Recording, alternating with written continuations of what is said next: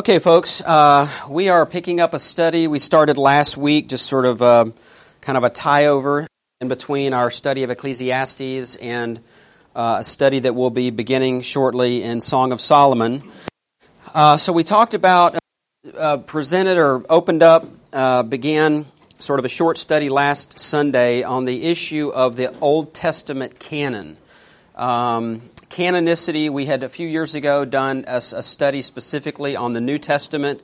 Uh, I believe it was when we were looking at the, maybe before or during our study of the book of Titus, but uh, in light of the fact that we've already taught through for 15 or 16 months through the book of Ecclesiastes and then are headed into another study over the next few months in Song of Solomon, I thought it would be good for us to touch on this issue of of the Old Testament and how our Old Testament sort of came together uh, and, and how we have it in the form that we have it, uh, we have it today. So, uh, the canon, I said, the, the, the, the, concept of canon really refers to um, uh, that sort of the measuring stick of the faith. It's, we're really talking about those books that properly belong in our, in our Bibles, uh, both the Old Testament and uh, and the New Testament. We talked last week about the importance of that, uh, certainly because we are we are under obligation as believers to pay attention to the message of the Bible.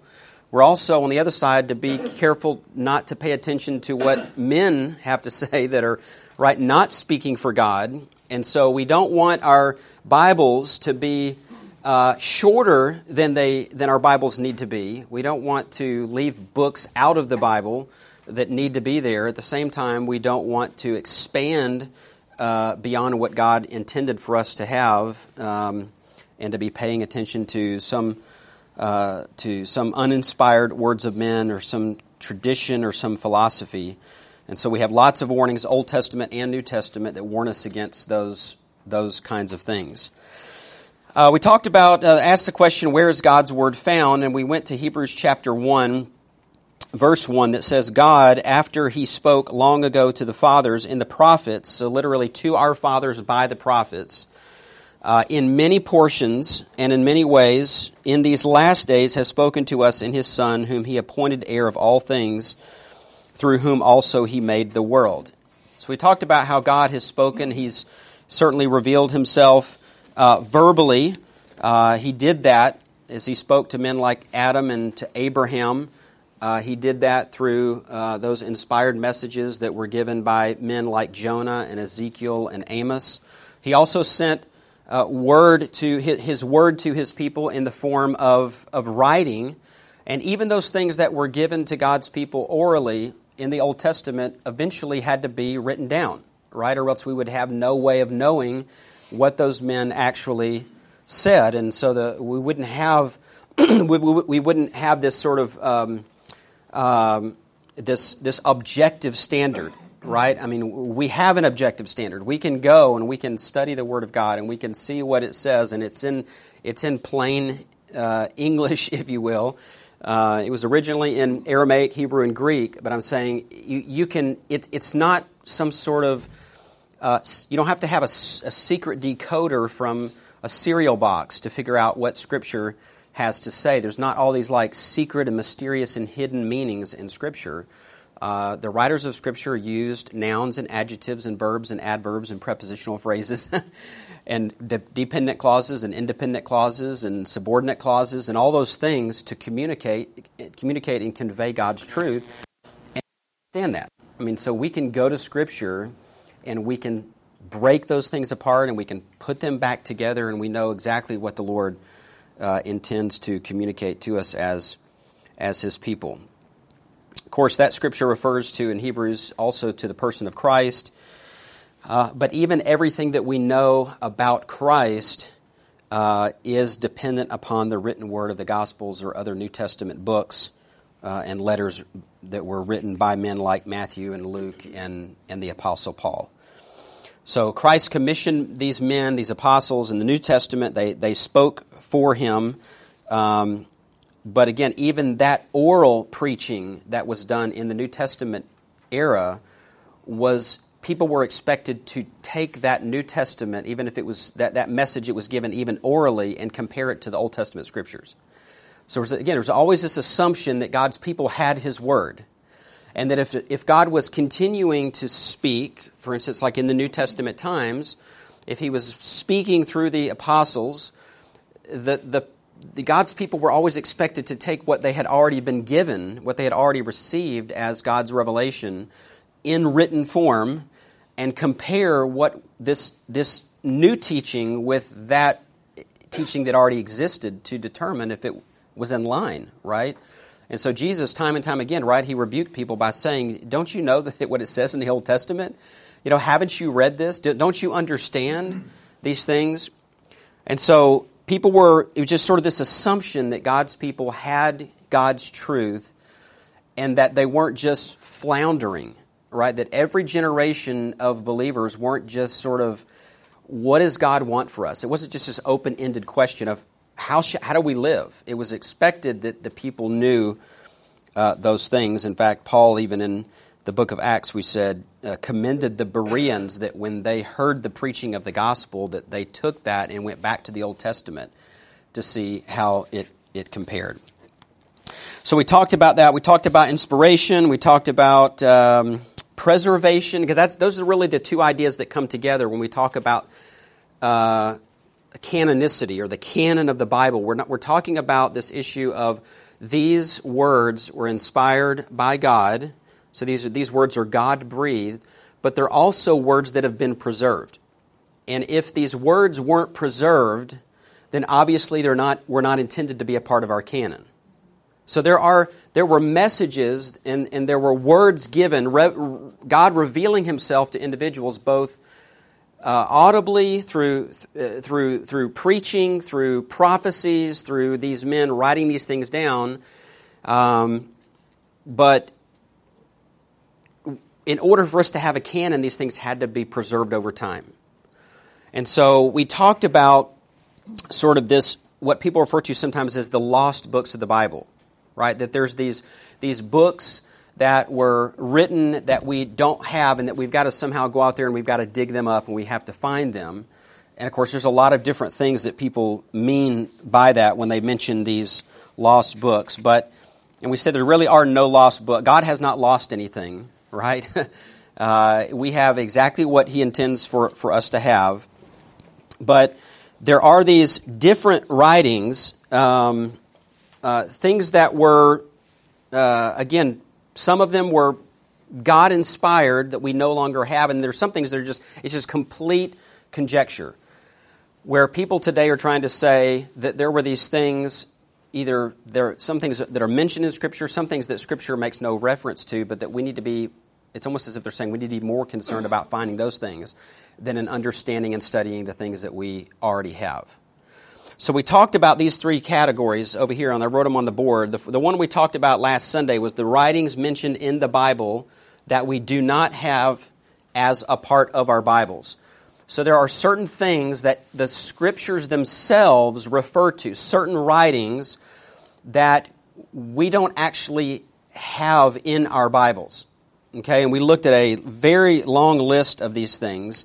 Uh, in the Old Testament, I think we looked at one, two, probably, man, 15 different uh, references in the Old Testament uh, of different records, writings, um, annals, uh, chronicles of different things.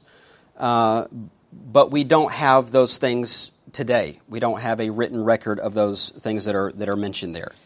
So again, we, our conclusion is then they're not a part of the canon. They weren't intended to be a part of the canon because we don't have them. Okay? Then there are, uh, and we mentioned some things also, even though we're not looking specifically at the New Testament, uh, there are some, some references even in the New Testament to particular writings that, that we don't have uh, we don't have preserved for us. Uh, then we looked. Then, then we want to pick up here really with this second thing. These are non-existent writings that are not mentioned in the Bible. Okay, uh, which are essentially wild guesses, okay, invented by pseudo scholars. We have no manuscripts of these supposed books, nor any direct reference to them anywhere in the Bible. Uh, some of them are vaguely uh, possible, but most assume that there, uh, there are errors in the Bible. um, meaning that when you when you when you read about these things, you just have to realize the majority of the people that get into th- this particular discussion, these people already look at the Bible as if it's not authoritative. That they're they're going into it with a presupposition that that what we have is is not from God and it's not inerrant.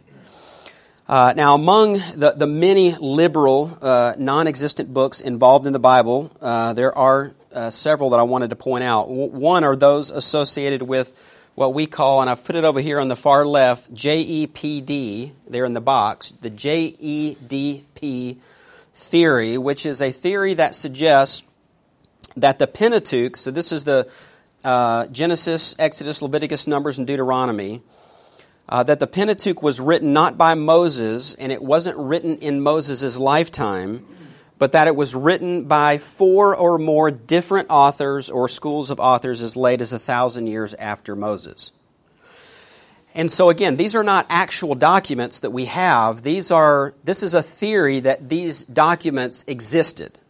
Okay? So the scriptures don't mention these documents and they're non existent. Okay, so we don't have proof that they actually exist, although you'd be amazed at how many thousands of pages uh, are devoted to these kinds of, of things. So you have these four supposed documents. One is the, the J stands for Jehovist. Um, so this was a supposed document that um, uh, that that an, was allegedly used by an editor of the five books of Moses. Uh, this particular book supposedly used the name Yahweh or Jehovah for God. And of course, this theory accepts the, the next three non existent books. But it says that Moses basically didn't write the books that are attributed to him, but were rather composed by later editors who patched together these four documents and made them into five different books and attributed them to Moses. Okay? Uh, which we, re- we reject um, one, for one obvious reason, because Jesus and the apostles, it's interesting, Jesus and the apostles actually quote from all five books of the Pentateuch, and they all attribute them to Moses. Okay, so we have a, we have immediately we have the apostles of the New Testament and Jesus himself making references back to the Pentateuch, and in those cases making reference uh, and giving Moses the credit for those for those writings. So this document hypothesis really rejects biblical inspiration and inerrancy. Uh, the E here stands for Elohist. This would have been a second document which supposedly used the word uh, Hebrew word Elohim for God, uh, which is where they get the term for that particular document. The third supposed document makes up the bulk of Deuteronomy and has been called the Deuteronomist document. And then the P is the fourth of the of the documents, which was mainly composed of the sacrificial material, uh, a lot of the, the, the uh, regulations regarding the sacrificial system and the priesthood. So it's been referred to as the priestly document. So basically, what we're saying is that there's a, there's a Jehovist, an Elohist, a Deuteronomist, and a priestly document, these four documents. And a thousand years after Moses, people, someone or more than one person took these four documents and sort of pieced them together into what we now call the Pentateuch, but then gave Moses the credit for doing it. Okay? So, very kind of them. Very kind of them. Nothing like facts based research. I mean, just, you know, so we have this hype, we have this theory, and we have no, we have no evidence in front of us. We don't have a single one of these documents. But that's a great example of just, to try to show you how the links that people will go to, right, to just say Moses didn't write that. And the and the other thing is that and it didn't it wasn't written during his lifetime. It was written way way way down the road. Um, what we find is that when these things were written, that the people of the day were already accepting these things as authoritative. And that's one of the, the, the liberals don't want to accept that fact. They want to try to convince you that these things happen and then years and years later, they were finally acknowledged as something that was worth reading and studying and living by. When in reality, these things are written down or these things were, were disseminated that, to the people of that individual's day, and they were already understanding that when that person spoke, they were speaking for God, right? And that what they had to say, this was important stuff. This wasn't just an opinion that somebody had. This was, you had to do this. You had to obey this, or you had to avoid that, or else you had to deal with God, right? I mean, you were dealing with God in, in regard to these issues. Uh, then we have this down here at the bottom left, the Q document. Is this um, liberals have basically done the same thing with the four Gospels that they've done with the books of Moses. Uh, they're basically saying that there there was a, an original. The word for uh, quelle is I think I think it's actually German, but it's it's, it's the word source. Uh, so what they're saying is that there was a source document which was a, a basic record of the sayings of Jesus um, that's now lost. So this document is now lost, but that some or all of the four gospel writers had access to it when they wrote their gospels. And although there could be conceivably uh, have been such a document, none of none of the gospels mention it. So liberals often say this this Q material, this source material, is what is common to the first, especially the first three gospels. So we have we, we refer to Matthew, Mark, and Luke. We call them the synoptic gospels, right? Because there's a there's a, a lot of the same uh, stories are there, a lot of the same uh, language, uh, even a similar sequence, uh, similar wording in those first three gospel accounts. You have this synoptic is basically the word for together and the word for, for optic, that, that's sight or view. So it's basically saying these three individuals were seeing this similarly. And so what they're trying to do, they call it the synoptic problem that they're trying to solve, is why do we have these three gospel writers and at certain points they seem to almost say things exactly the same and but in some ways they're a little bit different in the way that they share their stories and so the idea is that they had a source document which was the record of all these basic facts and that they basically were taking information from that and so this, this document was being circulated, and they were basically taking it and using some of the material from that to write their particular gospel uh, accounts. Uh, of course, none of the church fathers mention it. Uh, no writers of Scripture talk about such a thing.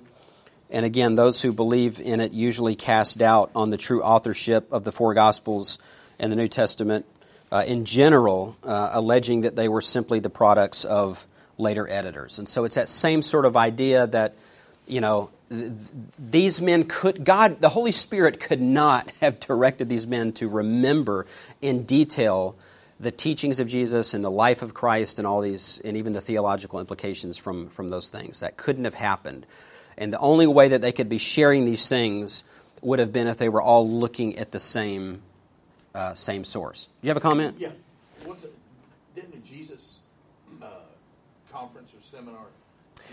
That's basically what it's about. Yes, the, the Jesus seminar. Uh, I mean, a lot of these just just come out of higher criticism.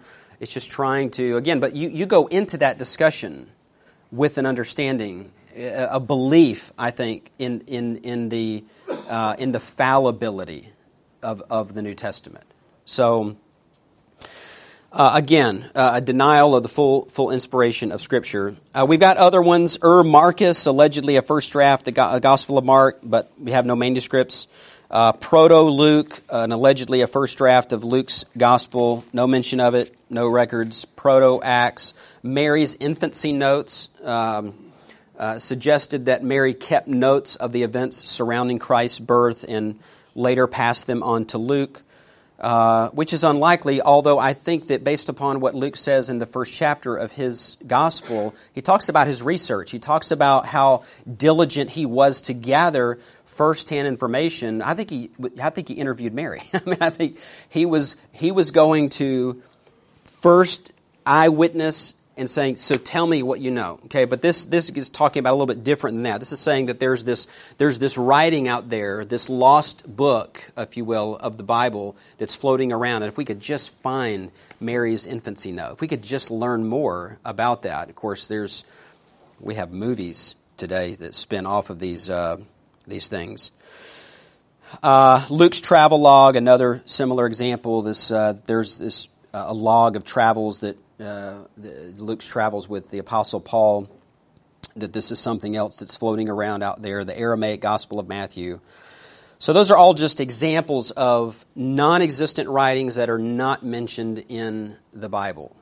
Again, I just, it's, to me, it's just a distraction. It, it just it distracts us from actually just taking the text of Scripture at face value and just studying it. Just saying, okay, if it says Solomon was the author, or Moses was the author, or David was the author of this psalm, uh, instead of just immediately assuming, well, that can't be true, you just go in to say, no, it's, it's true. Now, what can we learn from it? And these things just distract, I think, away from, from, from the Bible. Yes? Oh, Oh, do you have a. Sorry. Uh, you know, Warner Wallace is a detective in California. He's looked at, and many others have looked at those the accounts too, and it, it absolutely matches the fingerprint of eyewitness accounts, which naturally vary. Matter of fact, if, if those accounts of witnesses in a court situation don't vary, then they know there's been collusion.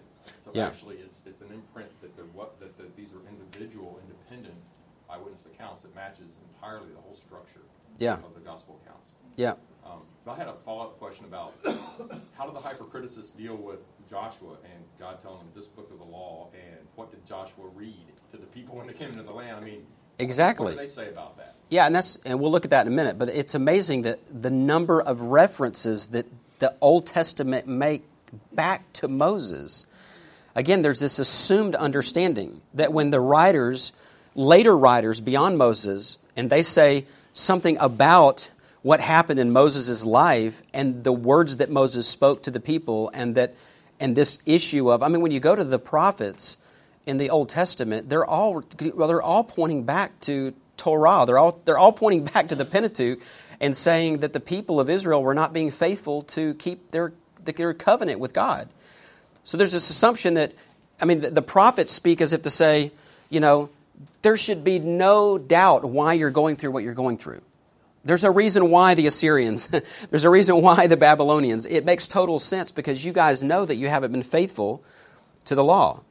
So they understood it, and every reference back, imagine if all those prophets were making reference back to that being that Moses was the one delivering those things to the people, if that weren't true. If, they, if all the prophets were saying Moses wrote that and the people knew that that wasn't the case, then they would discredit the prophet. I mean, that was part, that was the, in other words, again, that's the assumption, is that the people had enough of an understanding that they would compare what was being said to what had previously been revealed. And so, if the prophet started his message out by describing Moses as the one that God spoke through when the nation of Israel was, was founded, then they would immediately say, Well, that's not true. And they wouldn't listen to the guy anymore. But all, the, all those prophets kept making reference to this. And the people just, they made the assumption that that was historical fact, that that's exactly what happened. So we'll look at some of those references, Mark, in just, just a minute.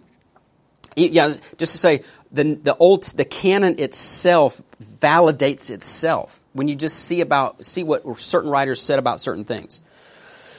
Uh, so we have this last last one. This is where it gets way out in left field, right? Miscellaneous pretenders to the canon.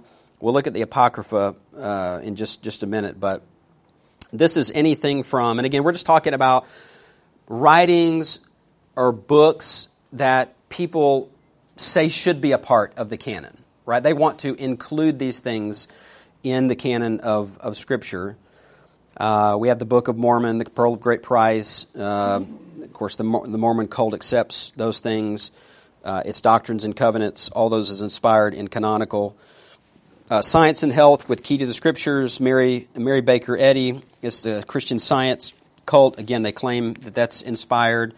Um, we have the Unification Church, the Moonies, and they're, they're writing the Divine Principle. We have the writings of Ellen G. White, uh, who was the prophet, prophetess of the seventh of Seventh Day Adventism, uh, wrote many books. And now you'll and I have a friend of mine that lives up in the Northwest that has we've had some dialogue on this because he's in this church and he'll say um, that's not the way we view these writings.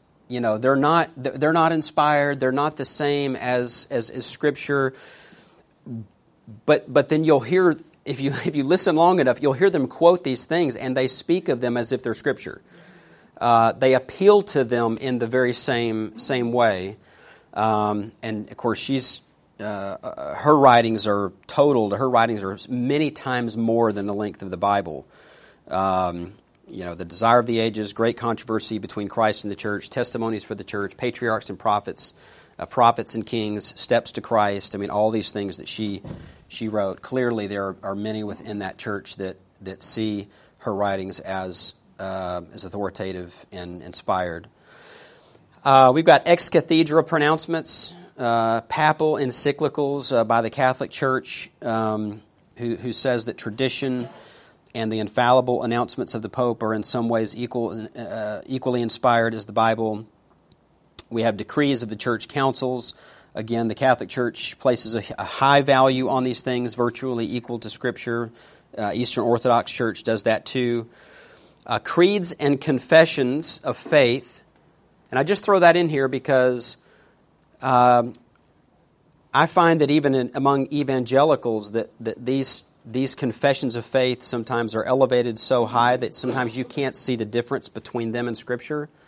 And so you ask someone about some teaching, and they quote the confession before they would quote the Scripture, right? They kind of default to the confession or to the creed. Again, these things, these confessions and creeds are, are helpful, and it's not that they're erroneous necessarily, they're just not inspired. So you just have to you have to know the difference between the Westminster Confession or the London Baptist Confession of Faith and the Book of Acts, right? I mean, it's like you have to know the the the the, the core distinction between those things. Um, we have Pentecostal prophecies uh, that are sometimes accorded inspirational status.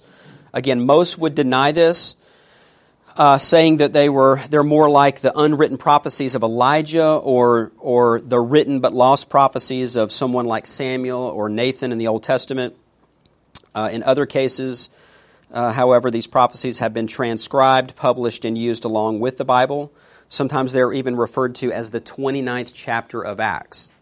So they'll refer to these modern day prophecies as, as if they actually give them a title such as that to sort of say they should be in the canon, right? They're just, they're ongoing, open ended, God breathed descriptions of what God is doing through the church today. So we, we ended at Acts 28, but, but God's still doing these things, and then they take some of these prophecies and they want to sort of almost tag them onto a book like Acts to say, God is still speaking today in the same way as he did uh, uh, through his through the apostles. Didn't Driscoll use that? Uh, yes, there are some. I'm not sure that that that particular connection. I'm not sure it's the same. He's speaking of the same thing, but that is the name of his uh, church network. Uh, and then I'll just throw this one in. This is just because you might be thinking, oh yeah, the Mormons, you know, like I would never have that on my shelf, or I would never look at that or think of that. So let me just throw this one in, just to kind of bring it home a little bit more. Notes in certain study Bibles. Okay, right? They're not inspired? No, they're not inspired.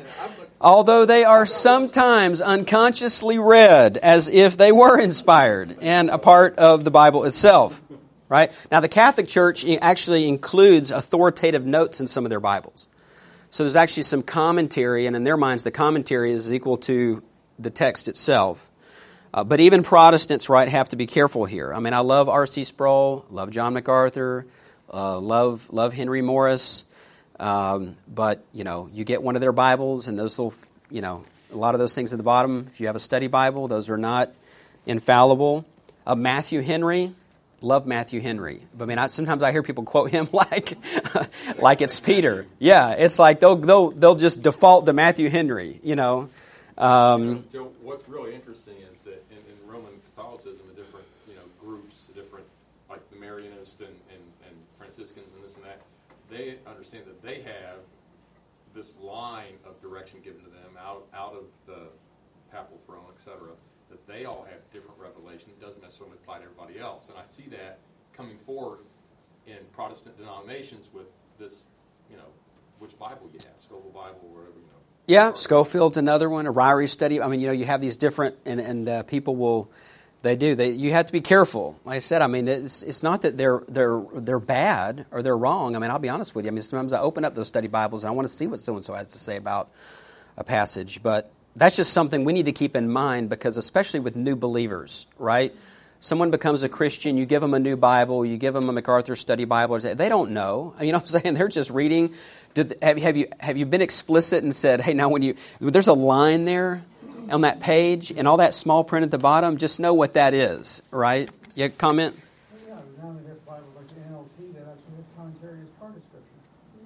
Oh, oh yes. Yeah, we're. Yeah, they'll do that, or you have a, is it the amplified version? Sometimes we'll parenthetically give you synonyms or things for for that, but they don't tell you necessarily. That's not the text, right? That's just a, a study guide trying to help you understand some of these terms. But in that case, not always that great. Uh, the synonyms aren't always that that fantastical. The New World Translation adds words in where necessary to. Yeah. Support their and then even in the New American Standard, right? You have you'll, you'll, be reading your Bible and you'll find you'll see it where it's in italics. Okay, so you, in, or you'll see a note in the column as this was this was not found in earlier manuscripts. Or the thing I like about the New American Standard is it tells you, it says this is why this is in italics, and so it gives you the explanation uh, for that. Um, and like I said, most of the time when you have that in the New American Standard, it's just trying to smooth it out in English. What it's saying is that when you, if you look at, say, the Greek New Testament, if they were to if they were to translate the Greek directly into English, it would come across so choppy. It would sound like Yoda, you know, sort of like oh, "Your father, he is," instead of just saying "He's your father." You know, it's like, why did you do that? I mean, why did you put the predicate? You know, it just doesn't make any sense. And so, uh, everybody's every translator's doing that. I mean, every translator's trying to figure out how to say this in a way that's accurate but that makes sense to the people that are reading it today. That's the challenge of translation. What the New American Standard is doing, sometimes when you have a, a verse that's in italics like that, what it's saying is that in many of these cases, if we were to, the, the verb is not supplied in the Greek, or the subject is not supplied in the Greek, it's assumed that you understand that this is what it's talking about because it was mentioned back four verses earlier. But now you're four verses later and you've forgotten what the subject of the sentence is. And so sometimes it'll supply it, but that, that word is not mentioned again in the Greek New Testament. It's just saying you need to tie this back into what was mentioned a few verses ago because it's implied in the text. So it's just again, I like the New American Standard because it, it, it at least informs you of what's kind of what's going on in that. But just be careful about those things. Puritans love the Puritans, but sometimes I hear people quote the Puritans like, if they can find a Puritan that said it, it has to be true. They're like, hey, I had this great idea, and you know what Thomas Boston said? You know, and they quote a Puritan like, if, if a Puritan said it, just by, I guess if you're a Puritan, I mean, that's, you know, just something about being called a Puritan.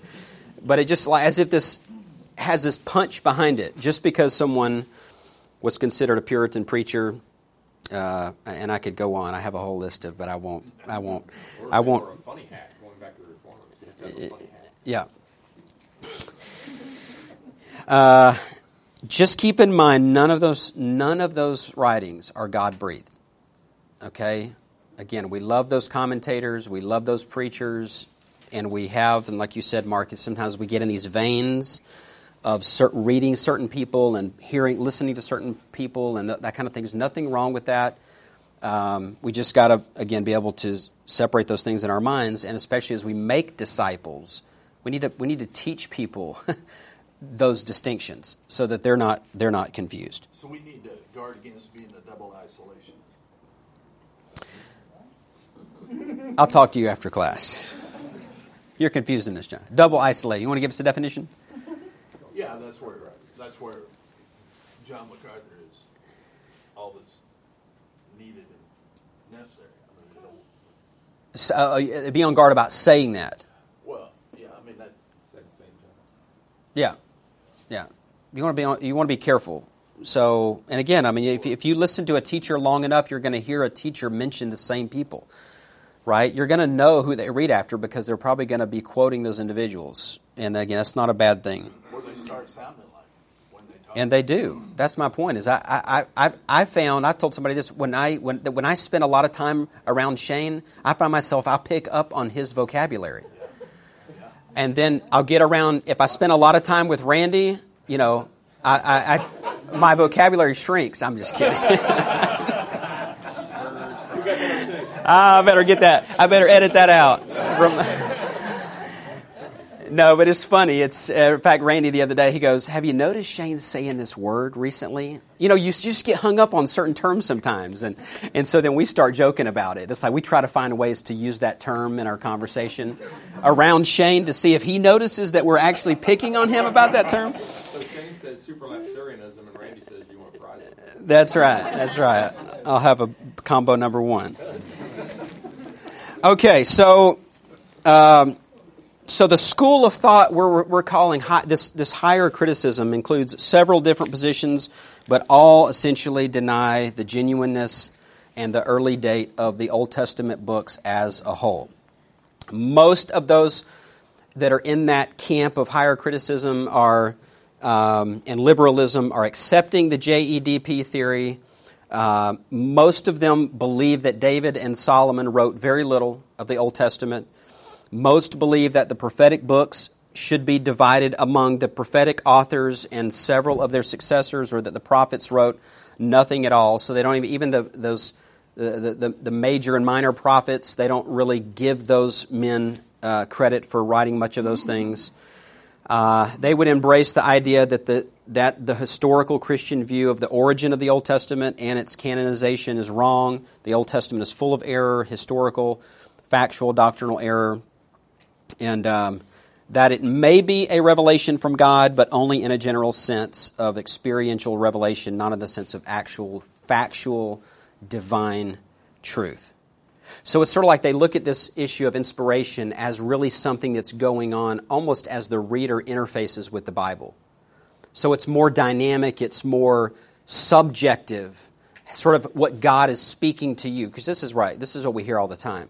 People say, "Well, I was reading the Bible the other day, and you know, God was speaking to me and telling me," and and and it's almost as if they're they're more concerned about the experience of what God is teaching them through it than they are about the actual message itself, getting the message right. Because if you don't get the message right, if, if you don't know what Moses meant when he said such and such, then how can you ever bridge the gap over to what how this applies to your daily life? But people rush to the personal experience, and it's about essentially you read the Bible and what is God saying to you, and then that thing, whatever God said to you, people speak about that as if it has a, God's authority behind it. and so this is what you find. You get into small groups, you get into Bible studies, and you read a passage, and then you go around and everybody. So what do, what do you think that means? And, and what, what is God saying to you through that? And people share that it's different things. And, and then there's really no discussion about what does the passage mean. And so that's why I think this is, I mean, we certainly don't have a corner on the market here, but I would just say that we're in the minority as far as churches, we're in the minority in this community uh, as far as churches that would be concerned about understanding the message. What did the writer intend when he said such and such? That for us is the priority.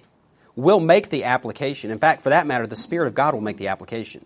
If you understand the text, the Spirit of God, if you're a true believer, will it won't be hard for you to bridge from the meaning of the passage and what God intended over to how should this affect the way that you treat people this week.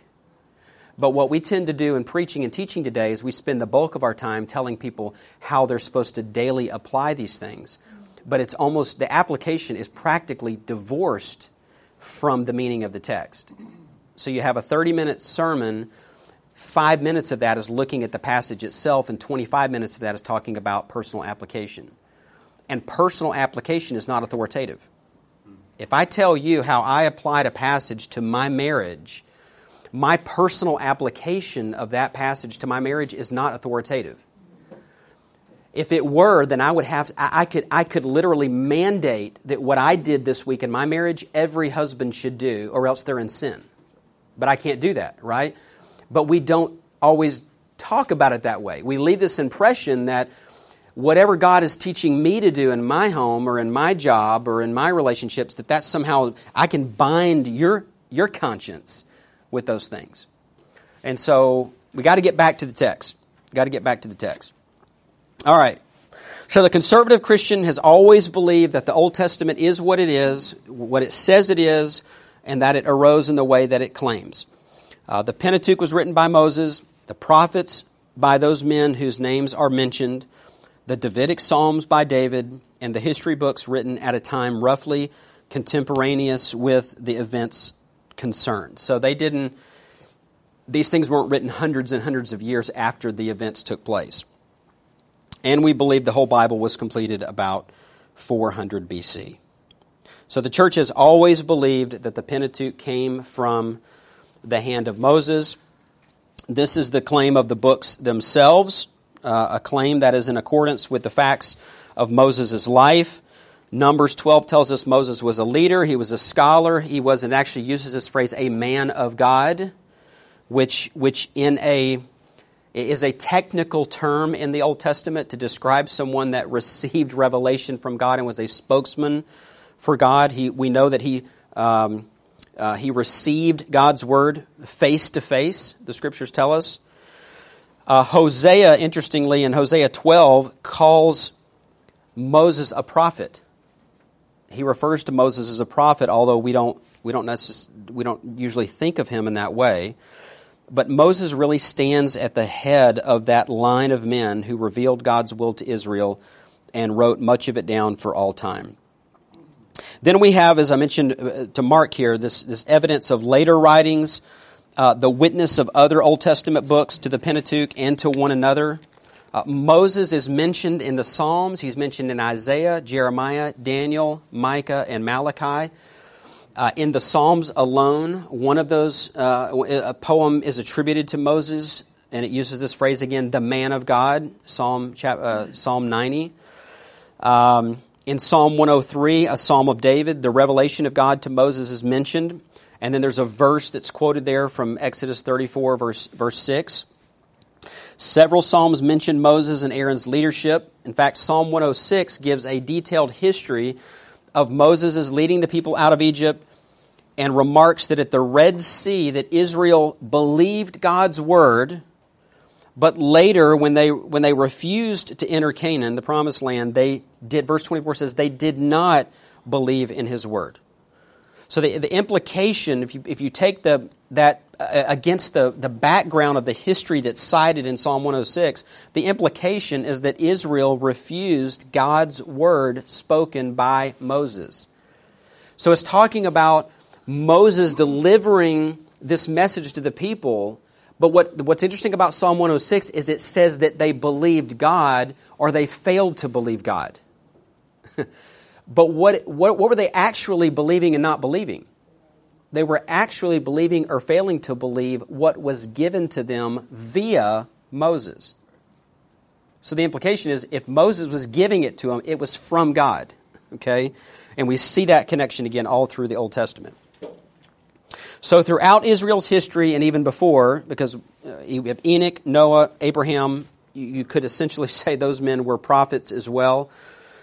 Uh, there were men who were recognized as spokesmen for God, and their word was regarded as true uh, by the faithful in the nation. They delivered supernatural revelations from God, and the authority and divine nature of the prophet's word was accepted by his contemporaries. So Israel had many prophets through her long history, and the documents repeatedly assert that the faithful of the nation listened to these prophets, accepting their words as the words of God. Um, ancient Israel believed that God spoke by, spoke by the prophets. Uh, naturally, as we mentioned, there were false prophets, and the Israelites had to distinguish between the true and the false. Uh, and not every true prophet was believed. And that's why I say they were believed by the faithful, because there were true prophets of God who delivered God's word but were not believed, right? But some believed even at great odds, right? So many of them in Israel believed what the prophets had to say, even though everything circumstantially was pointing to something else, right? And of course, the world was giving them a different message. But sometimes, even just what was going on in their life situation, what the prophet was calling them to believe and to obey didn't seem like it was running contrary to their circumstances. But isn't that the way it is, right, in the Christian life? I mean, the Lord calls us to do things, um, not live by, by our feelings and by our, our circumstances, but base our lives on the promise, promises of God. So the Old Testament books were written, as they claim, stage by stage, year by year, throughout Israel's history from Moses and on down to the later prophets. Thus, there is a continued story of Israel's history from the beginning to the Babylonian captivity. Uh, so, in brief, in summary, it could be said that the view of the Old Testament itself and of the New Testament as well is that God's, call them his organs, if you will, God's organs of revelation to Israel were the prophets, and that's why Hebrews 1 tells us that God spoke by them. He spoke to our forefathers in times past in different ways, but he did it via the prophets, by the prophets, and it's why we have in 2 Peter 1, Peter says that we have the prophetic word made more sure. Uh, and then we could, we don't even have time to go there, but we could just go to the, again, you could go to the life of Christ and just see how Christ himself, uh, the assurances of Christ himself regarding Mosaic author, authorship, um, and this view that the Old Testament was the work of the prophets. Because he made reference to Moses, but he made reference to other writers. And again, whether it was Jeremiah or Ezekiel or whoever, he, he didn't hesitate to say, those men wrote, those men said, and gave them the credit. Uh, well, the Apocrypha, we're going to have to wait. This is too much. This is too much. Uh, when we come back, we'll talk. We'll jump right in talking about that. And again, for some, that's not a big issue, but it is by far the largest group of writings that is debated uh, in relation to the canon. Uh, and so, yeah, you've got these other other non-existent writings, um, these miscellaneous pretenders. Um, but we've got this issue of the Apocrypha, which were written mainly around 200, uh, sort of 200 BC. So these things had been written, um, and they had they had they were in existence. They had record of them during the life of Christ, and so the issue is when we specifically as we talk about the Old Testament is do we include them? Were, were they included? Who accepted them? Who didn't accept them? And for what reasons? So we'll talk about these 12, 13, 14 or so the different books. Of course, the Roman Catholic Church is, is officially brought these things into, uh, into their uh, canon. Uh, but even as you go back into church history, you'll see even some of the reformers that also seem to include some of these things. And that could just be Catholic, Roman Catholic a hangover from the Roman Catholic Church. Um, but we'll come. We'll look at those things, and I'll give you some sort of the reasons why the Catholic Church embraces and defends the acceptance of these books, and then why we do not. Uh, what are what are sort of the counter arguments to that? And and I think it'll be pretty pretty straightforward. You know why we do not include those books in uh, in in our Old Testament. And again, we'll come back and we'll talk about, um, we'll, we'll, wrap up talking about sort of the imp- implications or applications of, of this issue of, of canonicity. So, you know, folks, it's, you know, there's a lot here. Um, I mean, even what I'm, you know, giving you guys is, is, uh, is very, very, very kind of distilled down, boiled down. Uh, it's, very, it's very dense. Uh, I mean, every one of these subjects, there's a lot of materials out there on it. But uh, I just, you know, whatever I can do to to convince you that, I mean, we, we are people. Do not be ashamed to say we are of the book.